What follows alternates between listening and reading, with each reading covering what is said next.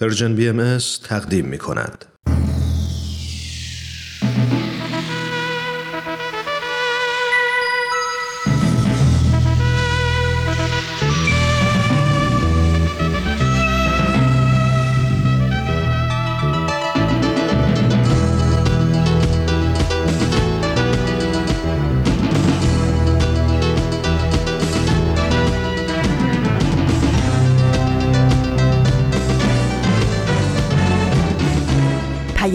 دوست. برنامه ای برای تفاهم و پیوند دلها.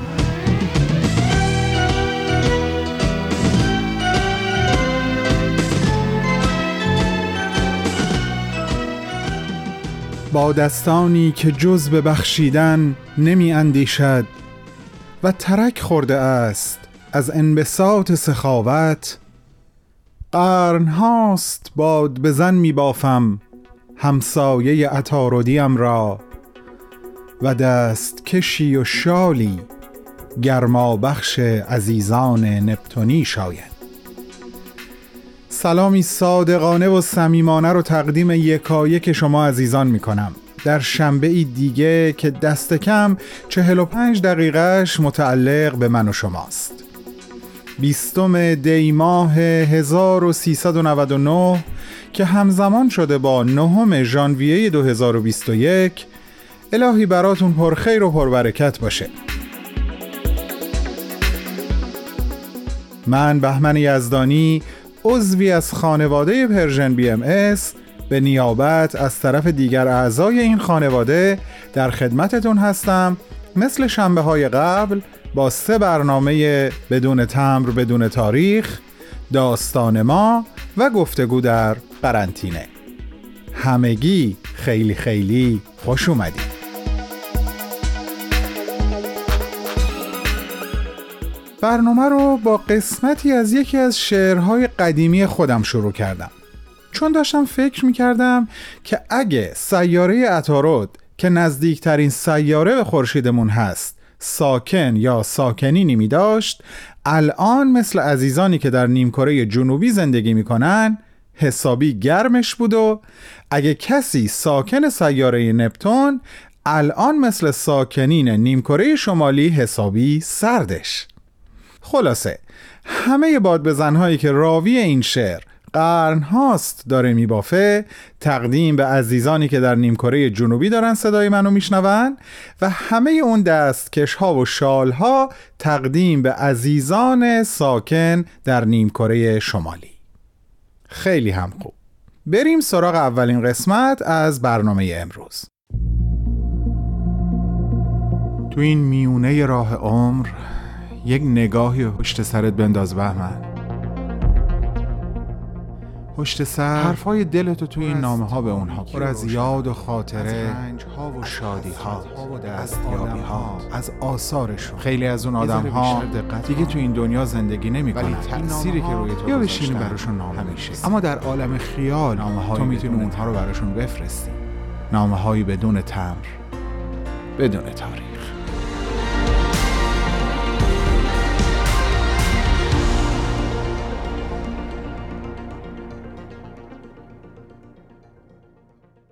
از سرزمینی بسیار دور به سرزمین آبا و اجدادی شما و به نیابت از طرف بومیانی که زندگی و فرهنگشان بسیار شبیه به شما هست خدمتتان درود میفرستم و از شما اجازه می‌گیرم تا کمی به همراه دوستانم با شما گفتگو کنم.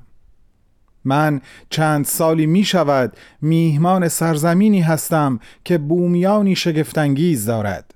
با فرهنگی غنی چون خود شما. با عشقی زاید الوصف به طبیعت و مظاهرش همچون خود شما.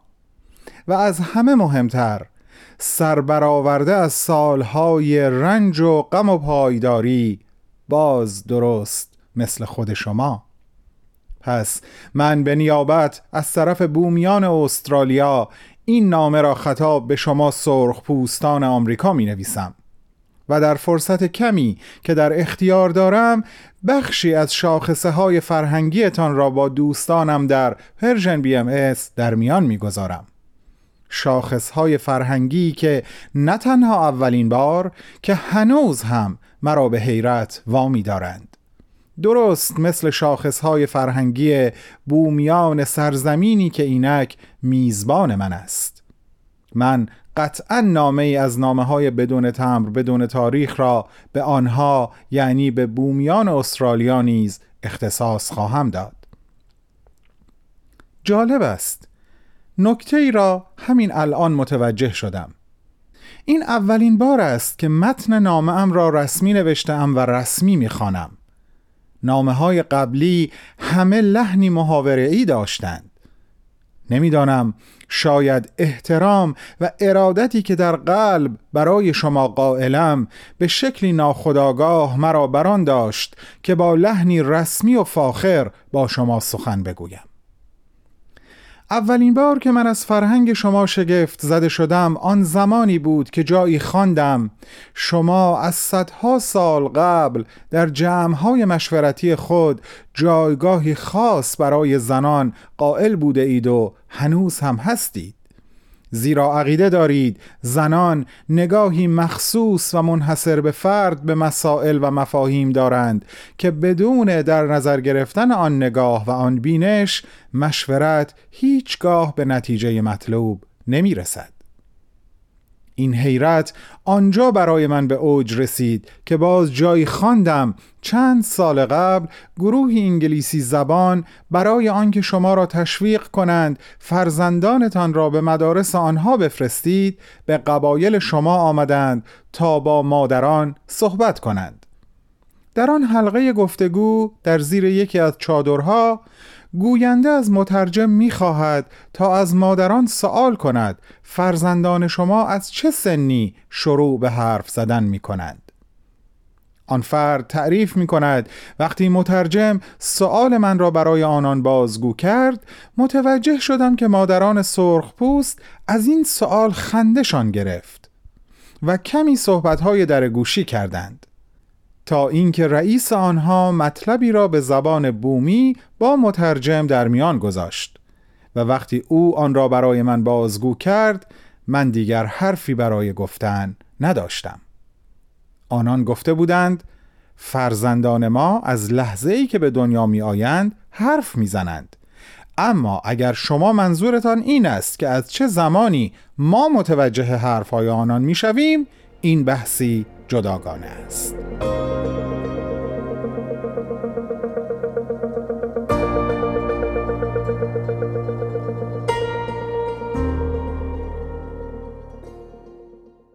بسیار خوب عزیزان.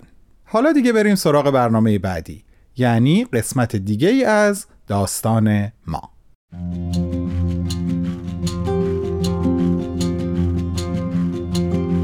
دنیا پر از قصه آدم هاست. داستانی از خنده ها و گریه ها قصه از رفتن ها و گذشتن ها از ماندن ها و همیشه ماندن ها من کوروش فروغی هستم. و من حالی فیروزیان در این قسمت با ادامه صحبت های آقای رستم بهیفر مهمونتون هستیم. در قسمت قبل آقای بهیفر عزیز از کیفیت زندگی بهاییان ایران و خاص بهاییان استان یزد در قبل و بعد از انقلاب اسلامی برامون گفتن. و در لابلای صحبتهاشون ما رو تا حدودی با اداره جامعه بهایی آشنا کردند. در این قسمت ازشون خواهم خواست تا بیشتر و کاملتر از تشکیلات اداری بهایی برامون بگن. من هم یادآور بشم که در قسمت قبل آقای بیفر از برابری زن و مرد برامون گفتن و اشاره هم به موضوع رشد و پیشرفت جامعه بهایی در شرایطی که از بسیاری از حقوق شهروندی و انسانیشون محروم هستن داشتن. اگه آماده هستین بریم و شنونده ادامه صحبتهای ایشون باشیم.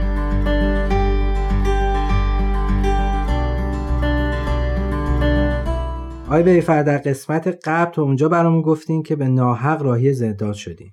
موافق این قسمت دوم از همینجا شروع کنیم؟ بله بله خیلی خوبه. ببینید من در اون سنین که 17 سالم بود حدود دقیقا یک سال و نزدیک یک ماه زندان بودم. یادمه که حدود یک ماه سلول انفرادی بودم. در این حال که بسیار سخت بود تحملش اون تنهایی اون نگرانی اون بی خبری از جامعه بیرون و غیره. ولی از جهاتی هم زیبا بود از جهت می‌خوام بگم روحانی از جهت درونی. یک حال می‌داد یک رشدی را احساس می‌کرد داره اتفاق میفته تنها در مورد تجربه انفرادی این نکته رو اشاره می‌کنم. در ادامه ما در کنار اعضای محفل روحانی یزد که دستگیر شده بودن زندانی بودیم. خب من درس های خیلی زیبایی از این بزرگواران گرفتم. مخصوصا که دو نفر از این عزیزانمون هم در این مسیر اعدام شدند. یکی جناب روح الله حسوری و دیگری جناب روح الله بهرامشاهی. روحشون شاد. بله مطمئنا شاد هست چرا که هر دو در اوج شادمانی این مسیر رو رفتن. اگه بخوام اشاره گذرا بکنم به حالات و خاطرات مثلا آقای روح الله حسوری فردی بسیار خازه و متواضع بودن ولی بسیار عمیق و روحانی. حتی یادمه که همیشه به مسئولین زندان می‌گفتن که ما گرچه بیگناه اینجا هستیم ولی شما را دوست داریم. به هر حال ایشون با این حالات زیباشون یک روز صداشون زدن و رفتن. از پیش ما رفتن ما متوجه نبودیم. که برای چی میرن ولی بعد متوجه شدیم که بله ایشون رو بردن برای خان... با خانوادهشون خدافزی بسیار زیبایی کردن. مهران پسر هشت سالش اون شب بوسید در اتاق دادسرا با وجودی که تعداد زیادی از معمورین هم اطرافشون ایستاده بودن. مهران رو گذاشت روی زانوش و بوسید و گفت بابا این آقایون میگن منو می‌برن تهران ولی ممکنه تو دیگه منو نبینی. آیا ناراحت میشی؟ مهران هشت نه ساله گفت نه بابا جون من ناراحت نمیشم. و باز آقای اصری از مهران سوال کرد که چرا ناراحت نمیشی؟ مهران گفت با چون می‌دونم در راه خداست به خاطر امر حضرت بها است من ناراحت نمیشم. که حتی اینجا دو تا از معمورین اشکاشون جاری میشه. خانم حسوری خیلی زیبا به همسرش قدرت داد که تو نگران ما نباش هر مسیری که می‌خوای و انتخاب دلت هست برو. ما هر حال خدایی داریم و خدامون بزرگ. رامین پسر بزرگترش در کمال افتخار با پدر خدافزی کرد و نهایتا آیسوری رفت و باز اون شب در اون باقی که به نام باغ خان در خارج از شهره است قرار گرفته اونجا محلی بود که آقای حسوری را باید تیرباران می‌کردن. اون شب یکی از معمورین دادسرای یزد بازپرس دادسرای یزد آقای افتخاری هم اونجا حضور داشته و گویا آقای حسوری اون شب با افتخاری این مکالمه زیبا را داشته. میگه که آقای افتخاری من بارها به شماها گفتم که ما بیگناه هستیم ولی از شما نفرتی در دل نداریم و شما رو دوست داریم حتی. ولی شاید باور نکرده باشید و فکر کرده باشید من کاری دست شما دارم پرونده من زیر دست شماست. امشب دیگه من کاری ندارم با هیچ کس. و امشب به شما میگم که دوستتون دارم و امشب بیش از همیشه شما رو دوست دارم. و دوست دارم این رو هم اضافه کنم که در ادامه جناب روح الله بهرام شاهی هم داشتیم در زندان که ایشون هم حقیقتا در کمال بسالت شجاعت در کمال سرور و محبت این مسیر رو رفتن و شهید شدن. ایشون هم رو یه شب صدا زدن. از قبل خودش حس کرده بود که قرار این مسیر بره. دانش کاملا آماده بود. ما تو زندان حتی نشستیم با هم گفتگو کردیم. هر کسی دوست داشت برای اون عالم پیغام میفرستاد. خیلی جالب بود. خداحافظیامون و همه در کمال واقعا در عین تأثیر ولی سروری درونی بود. و وقتی آقای برنامشاهی رو صدا زدن در کمال سرور شجاعت و عجله داشت برای رفتن. یادم خداحافظی کردیم و به سرعت رفت.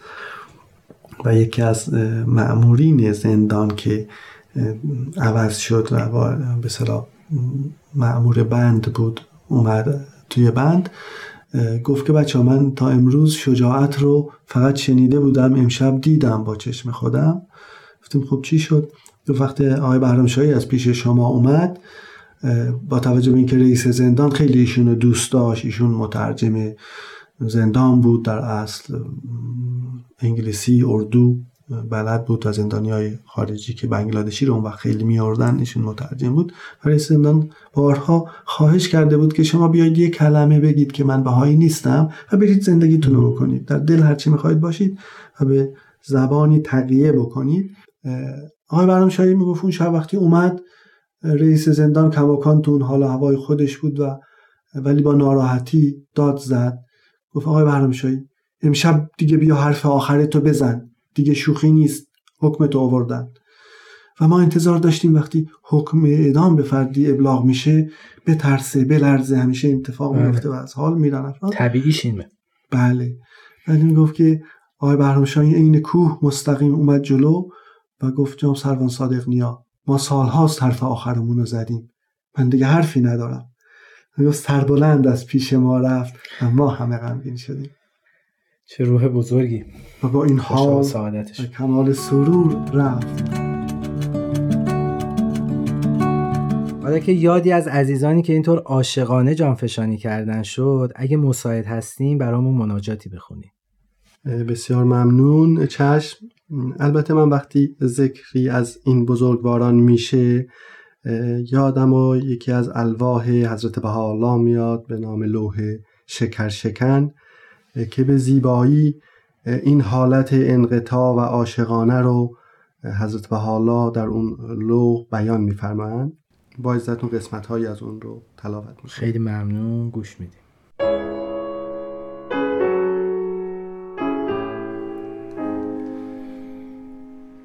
ولکن محبان کوی محبوب و محرمان حریم مقصود از بلا پروا ندارند. و از قضا احتراز نجویند.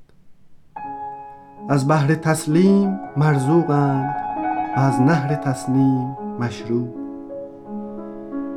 رضای دوست را به دو جهان ندهند و قضای محبوب را به فضای لامکان تبدیل ننمایند. زهر بلیات را چون آب حیات بنوشند و سم کشنده را چون شهد روح بخشنده لاجرعه بیاشامند در صحراهای بی آب مهلک به یاد دوست مواجند و در بادیه های مطلف به جان فشانی چالاک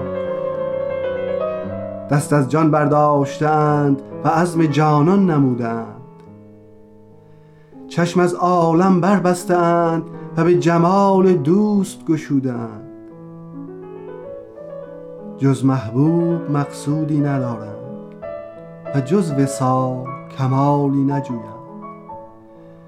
به پر توکل پرواز نمایند و به جناح توسل تیران کنند. نزدشان شمشیر خونریز از حریر بهشتی محبوب تر است و تیر تیز از شیر ام مقبول تر زنده دل باید در این ره صد هزار تا کند در هر نفس صد جان نثار.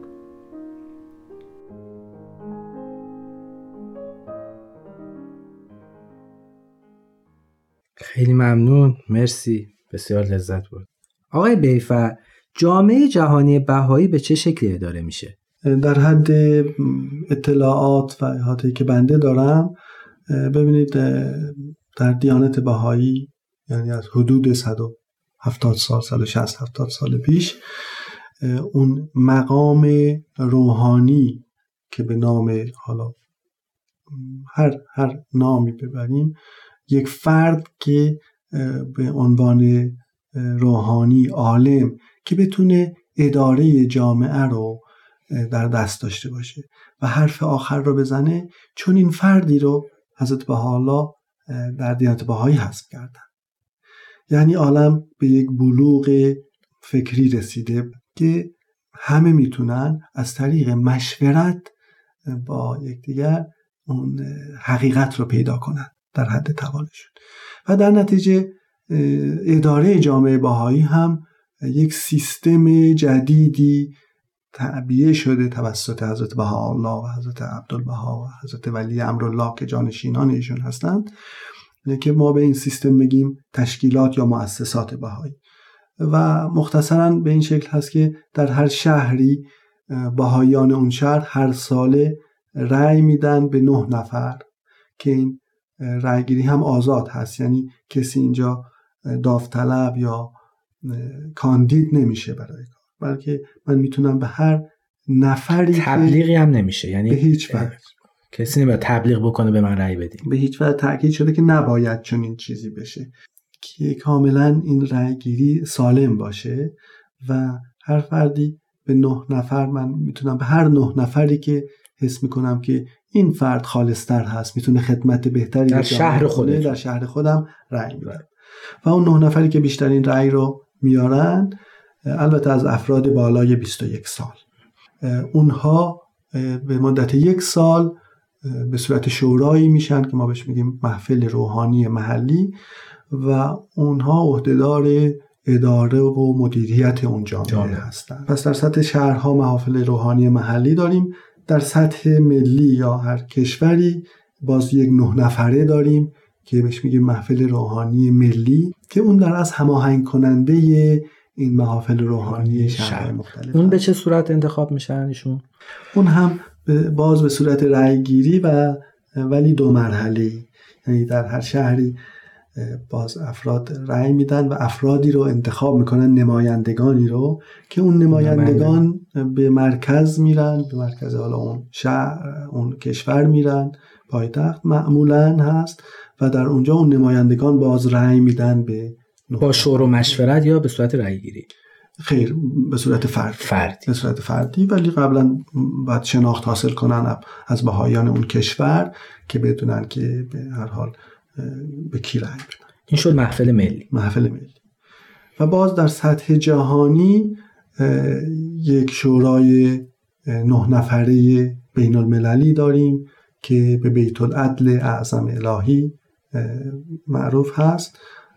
و اون هم باز به صورت رأیگیری بگیم سه مرحله انتخاب میشه. یعنی کلی اعضای محافل ملی دنیا هر پنج سال یک بار میان در مرکز جهانی بهایی. حیفا هست. اونجا مجتمع میشن و اونها رأی میدن باز به نه نفر در سطح عالم بهایان عالم که اسم می‌کنن اونها مناسب ترین افراد برای اداره جامعه بین المللی بهایی هستند که اون مجمع به بیت العدل اعظم معروف است. که در اینجا هم هیچ کونه تبلیغ و و یا کاندیداتوری و اینا وجود نداره مثل تشکیلات دیگه. یعنی کسی نمیاد خودش رو کاندیدای این کار بکنه. خیر. به هیچ وجه نه تنها وجود نداره بلکه تأکید اکید شده که به هیچ وجه پروپاگاند یا تبلیغات نشه در این موارد. ما بگیم انتخابات بهای انتخابات عمومی سری عمومی و آزاد هست. عمومیتش از این جهت که هر کسی می‌تونه عضو بشه. پس کاندیدا نخواهیم داشت.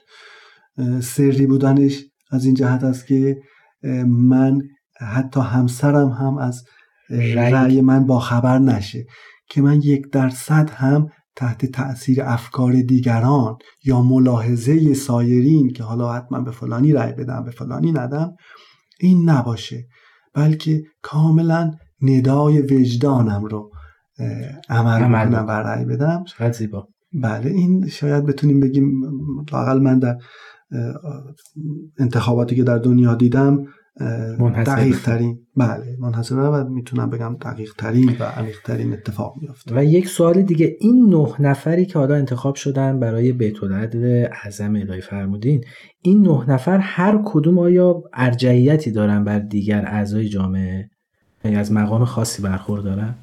خیر مخصوصا روی مسائل هم در تعالیم بهایی تاکید میشه که به هیچ وجه این افراد ارجحیتی بر اعضای جامعه ندارند مگر در خدمت. اینها جزء خادمین جامعه هستند خدمتگزار جامعه هستند. در مقام هیچ ارجحیتی ندارند. حتی در بین این نه نفر ممکنه یه نفر مسئولیت مثلا کار منشی رو در اون جمع انجام بده یه نفر کار نظامت اون جمع رو انجام بده. اینها ولی باز تاکید میشه که این افراد هم در بین اون نه نفر هیچ ارجحیتی ندارن همه دارای یک رأی هستند و رأی واحد دارن آقای بیفر متاسفانه زمان این قسمت از برنامه به اتمام رسید و ممنونیم از بیان خاطرات تاثیرگذار و صحبت‌های مفید و آموزنده‌ای که فرمودید. بسیار ممنون از وقتی که در اختیار بنده گذاشتید.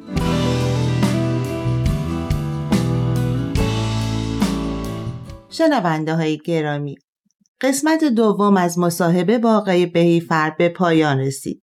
با اینکه خاطره زندان در ذاتش تلخه ولی یه حس سربلندی تو هم با سرور و شادی تو بیان خاطراتشون بود.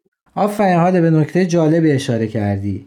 حقیقتشو بگم وقتی آقای بیفر داشتن از خاطرات زندان می‌گفتن به نظرم اومد که شاید این چنین خاطراتی برای برنامه‌ای که داریم تهیه می‌کنیم تلخ و پراندوه باشه. ولی بعد که بیشتر فکر کردم دیدم شهر سعود اشخاصی همچون آقای روح الله حسوری و آقای روح الله بهرامشاهی در عین حال که واقعیت تاریخی ماه و بسیار هم آموزنده و مفیده به ما خاطر نشان می‌کنه که چطور شخصی در نهایت صداقت و شادی و سرور پای اعتقاد راستینش میسته و در راه ایمان و ایقانش جانفشانی می‌کنه. کاملا درسته همچنین تو صحبتاشون آقای بیفر خیلی مختصر در حد زمان کوتاه برنامه سیستم اداره جامعه جهانی بهایی رو برامون تعریف کردند.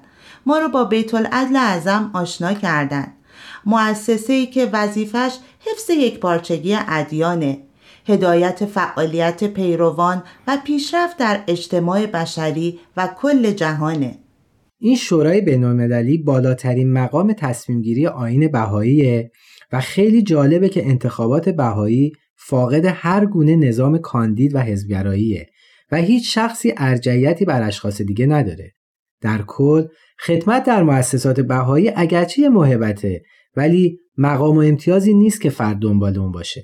البته جا داره که در برنامه های بعد بیشتر به اهمیت بیت العدل اعظم الهی بپردازیم و شما شنونده های عزیز اگر در خصوص نظام اداری و مؤسسات بهایی سوالات بیشتری براتون پیش اومد و یا پیشنهادی داشتین یا خواستین ما رو با قسمتی از خاطراتتون شریک کنید می‌تونید در at Persian BM در تلگرام به ما پیام بدید و همچنین یادآور میشیم برنامه های ما رو می‌تونید از تارنما، تلگرام و SoundCloud Persian BM بشنوید. و همینطور پادکست برنامه ها را از طریق تمام پادگیرها دنبال کنید. و اگه برنامه های ما رو از پادکست شنیدین و خوشتونم اومد به ما امتیاز بدین. همواره در تمام مسیرهای زندگی خرد یارتون. شده در پرژن BMS دوستان خوب همیشگی. بهتون خسته نباشید میگم و امیدوارم کماکان با من همراه باشین.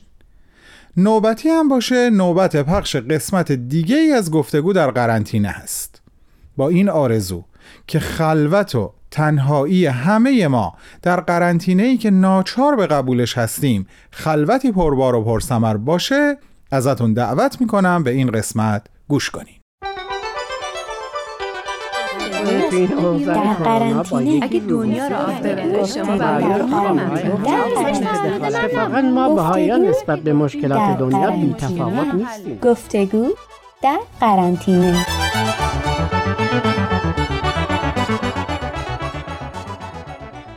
آه دیشب خواب دیدم که یک خرس سیاه چشمامو گرفته. بابا بزرگ آخه کجای هیکل من به خرس می‌خوره؟ آه تو بودی که چشمامو گرفته بودی؟ کاش خواب خرس رو ندیده بودم و خواب یه بچه شامپانزه رو دیده بودم که امروز خوابم تعبیر می‌شد. بابا بزرگ جیغ می‌زنم وای نه نه تو رو خدا جیغ نزن. جیغاتو تو بچگی شنیدم. شیشه ها میشکنه. چی بگم؟ بهتر سکوت کنم. خب بگذریم. صحبت دیروز ما درباره دموکراسی کامل نشد. بله گفتیم همه در آرزوی برقراری دموکراسی هستند ولی نقایصی داره که باید برطرفش کرد. یکیش همین تبلیغات و کاندیداتوریه. بعدش چی؟ مردم چون معتقدن حکومت در مقابل مردمی که انتخابشون کردن مسئوله باید کنترلش کرد و حتی بعضی مواقع مجبور به استعفاش کنن. اینا خیلی خوبه که مردم نسبت به سرنوشتشون بی تفاوت نباشن. این یک حسن دموکراسیه که مردم حواسشون باشه. واسه همینی که میگن حکومت مردم بر مردم. ولی اگه قرار باشه دم به ساعت دولت رو مجبور به استعفا کنن دیگه دولت قدرت اجرایش از دست میده. برای اداره مملکت قدرت هم لازمه. اگه قدرت نباشه هرج و مرج به وجود میاد. الان هرج و مرج در درون حکومت ها در کشورهای دموکراتیک زیاده. شاید به چشم نیاد ولی وقت رؤسای مملکت در این صرف میشه که چطور گرفتار طوفان از طرف احزاب مخالف نشن. پس راه حلش چیه؟ وقتی تبلیغات و کاندیداتوری برداشته بشه قدم بزرگی در راه اصلاح دموکراسی برداشته میشه. یعنی به کسی رأی داده بشه که صادقانه داره واسه مردم خدمت می‌کنه. آفرین احسنت. احسنت. احسنت بر خودم. کاملا درسته. احسنت بر تو.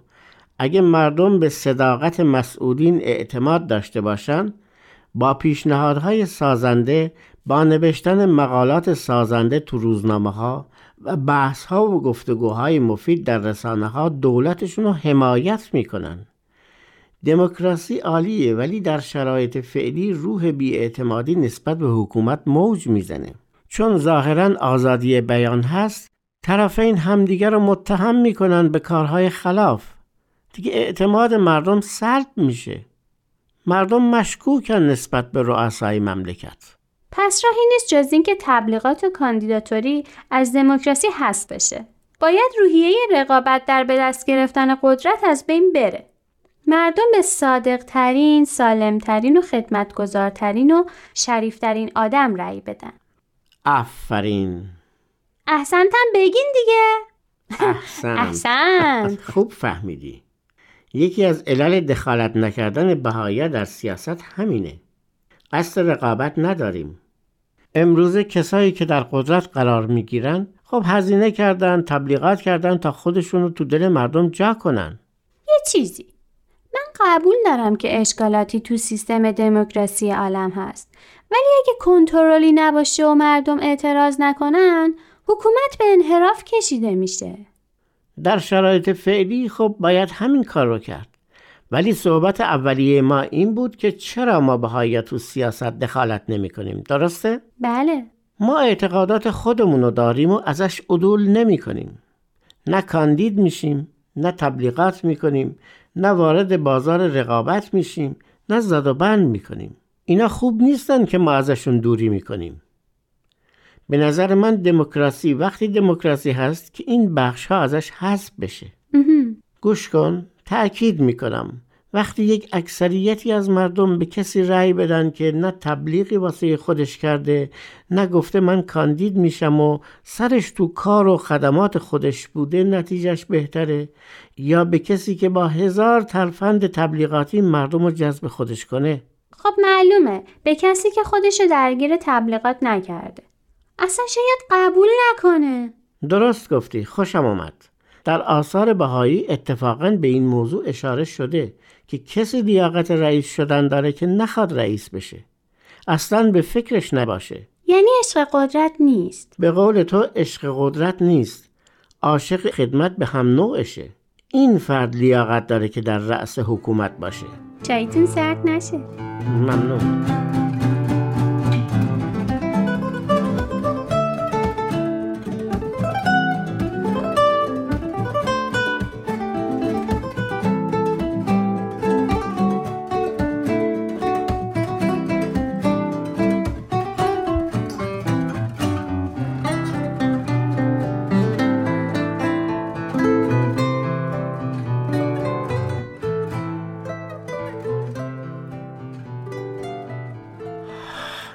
نمی‌دونم چایی چه خاصیتی داره که فوری خستگی رو از آدم می‌گیره من که این چیزا رو نمی‌فهمم فقط چایی می‌خورم خب بگذاریم الان که داشتیم چای میخوردیم فکر می‌کردم که اگه همه مطیع حکومت باشن و تسلیم تصمیماتش بشن دیگه دموکراسی نیست که دیکتاتوریه چرا قاطی می‌کنی؟ در شرایط فعلی دموکراسی بهترین نوع حکومت تو دنیاست.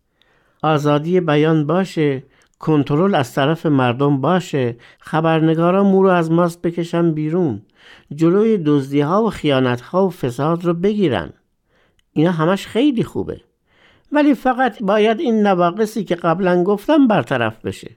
من نمیگم در شرایط فعلی کسی به حکومت اعتراض نکنه اگه خطا کرد. اون دموکراسی که ما مورد نظرمونه تبلیغات نداره کاندیداتوری نداره افراد صدیق و شریف و خدمتگذار انتخاب میشن بدون اینکه تمایل به قدرت داشته باشن.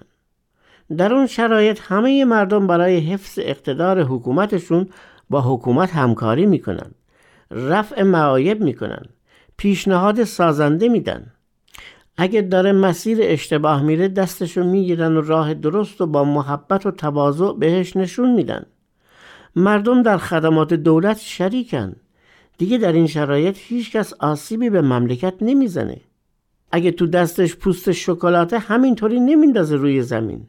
اگه داره تخمه می‌خوره همینطوری نمیریزه روی زمین. میریزه تو سطل آشغال چون خودشو بخشی از حکومت می‌دونه. بذارین یکم من صحبت کنم تا از این هیجان در بیاین بگو عزیزم. مثال پوست شکلات و تخمه که زدین یک مثال ساده بود. حتما می‌خواستین اینو بگین وقتی مردم به اون درجه از کمال برسن که بگردن و افراد پاک و سالم و خودشون پیدا کنن و بهشون رأی بدن مسلما همکار با وفای دولتشون هم میشن حافظ جنگل ها و آب ها و خاک و محیط زیست و از همه مهمتر حافظ سرمایه های ملیشون میشن. نه آسیبی به طبیعت نه آسیبی به سایر مردم میرسونن. اگه کسی صدمه ای به سرمایه های ملی زد به دولت کمک می‌کنن تا دستشو کوتاه کنه طبق قانون باهاش رفتار کنه. چون مردم مطمئنن که اون کسی یا دولتی که بهش رأی دادن صادق، سالم، شریفه. درسته. الان یه چیزی به فکرم رسید. بگو. در دموکراسی واقعی که تبلیغات و کاندیدبازی وجود نداشته باشه حکومت مردم بر مردمه. در این سیستم مردم واقعا بر مردم حکومت می‌کنن. حکومت مردم بر مردمی نیست که فقط هر چند سال یه بار به یکی رأی بدن و وسلام. آفرین عالی گفتی. ببین یک نوجوان 14 ساله درسته دیگه 14 سالته دیگه. بله این دفعه درست گفتین یک نوجوان 14 ساله اینقدر قشنگ مسئله دموکراسی رو تجزیه و تحلیل کنه شگفت انگیزه برای اینکه دیدت نسبت به دنیا و مشکلاتش وسیع بشه و به مسائل جهانی سطحی نگاه نکنی باید به اخبار از شبکه های مختلف توجه کنی. چون هر مملکتی خبرها رو مطابق میل خودش پخش می‌کنه. تو که داری کلاس زبان میری به اخبارهای غیر از زبان فارسی هم گوش بده.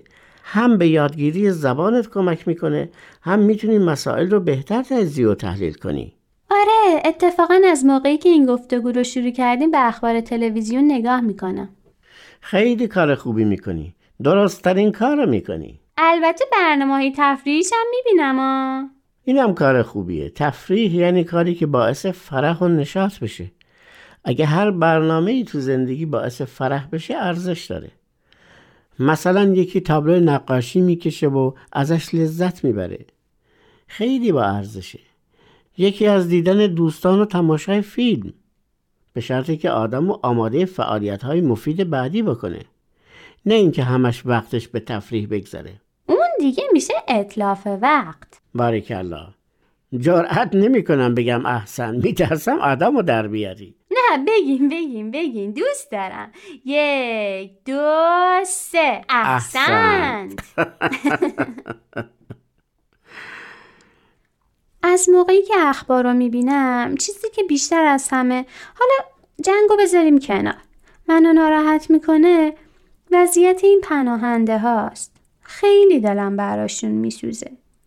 با چه امیدی وطنشون و خون زندگیشون رو ترک می‌کنن که برن تو آرامش زندگی کنن؟ چقدرشون کشته میشن غرق میشن؟ اگه سالمم برسن تو اون اردوگاه ها چه زجرایی رو باید تحمل کنن؟ گرسنگی، مریضی، سرما. آره الان هرچی درباره این بیچاره ها بگیم کم گفتیم. حضرت بحالا این اوضاع رو پیش بینی میفرمودند که به ملکی ویکتوریا که اون موقع قدرتمندترین پادشاه دنیا بود فرموده بودند به پناهندگان با نظر التفات نگاه کنه. هر کس حق داره هر جای دنیا که دلش می‌خواد زندگی کنه. ولی سیاست مدارای دنیا با یک دید دیگه نگاه می‌کنن. هر موقع احتیاج به نیروی کار دارن واسه مدت کوتاهی در مملکتشون رو باز می‌کنن وقتی براشون بس شد میبندن. آره بعدش هم اینایی که موفق شدن واسه فامیلاشو می نویسن که موفق شدن و حالا بهشون رسیدگی میشه. یه دفعه یه جمعیت زیاد راه میافتن که به یک زندگی راحت و آسوده برسن که بعد با در بسته روبرو میشن. کاش صدای حضرت بهاءالله به گوش این صاحبای قدرت برسه و روش کمی فکر کنن اصلا چرا دنیا باید تو دست قدرت طلبا باشه؟ خوشحالم که گفتگوی ما تو این چند روزه تو رو به این آگاهی رسوند که سیاست رایج تو دنیا با روش و منش ما هیچ تطابقی نداره مطمئنم که متوجه شدی که چرا ما بهایا وارد سیاست نمیشیم و قبول نداریم از این راه میشه دنیا را اصلاح کرد چرا؟ چون قدرت طلب نیستیم و نمی‌تونیم در کنار قدرت طلب و کار مفیدی انجام بدیم. احسن! احسن.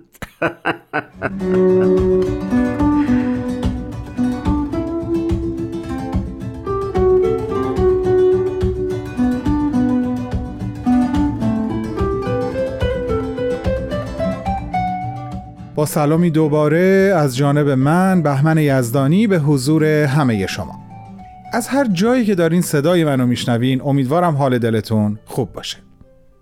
با افتخار و با خوشحالی در خدمت همگی شما هستم و به زمان پخش قسمت دوم از نامه امروز خیلی خیلی نزدیک شدیم.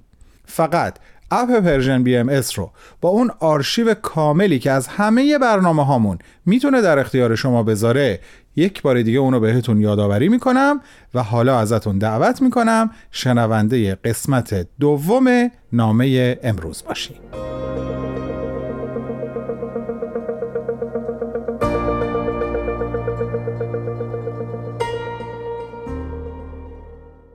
فرصت بیرحمانه کوتاه است اما هنوز آنقدر هست که به یکی دیگر از جنبه های شگفتانگیز فرهنگ شما و ارتباطی که با طبیعت و زمین دارید اشاره ای بکنم.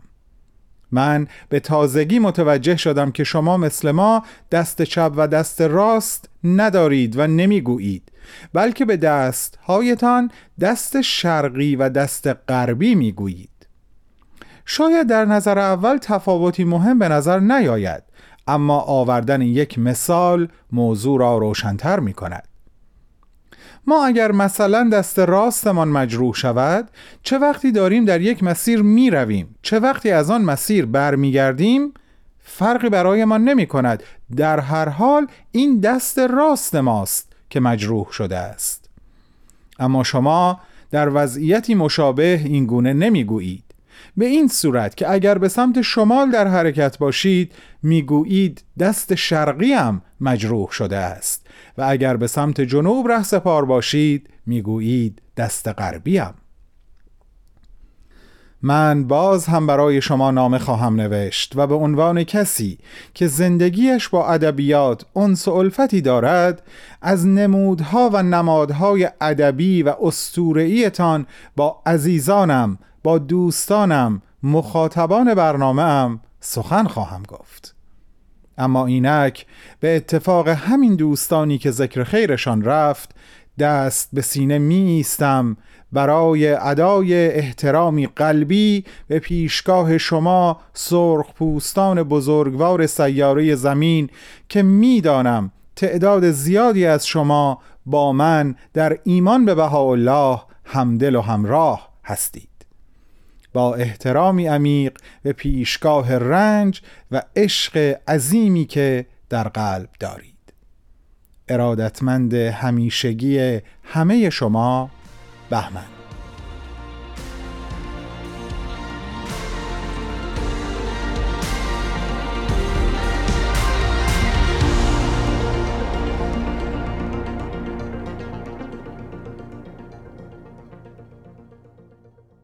به انتهای برنامه این شنبه رسیدیم و من تا شنبه هفته آینده دلم براتون تنگ میشه و اینو بدون تعارف گفتم. خدا نگهدار.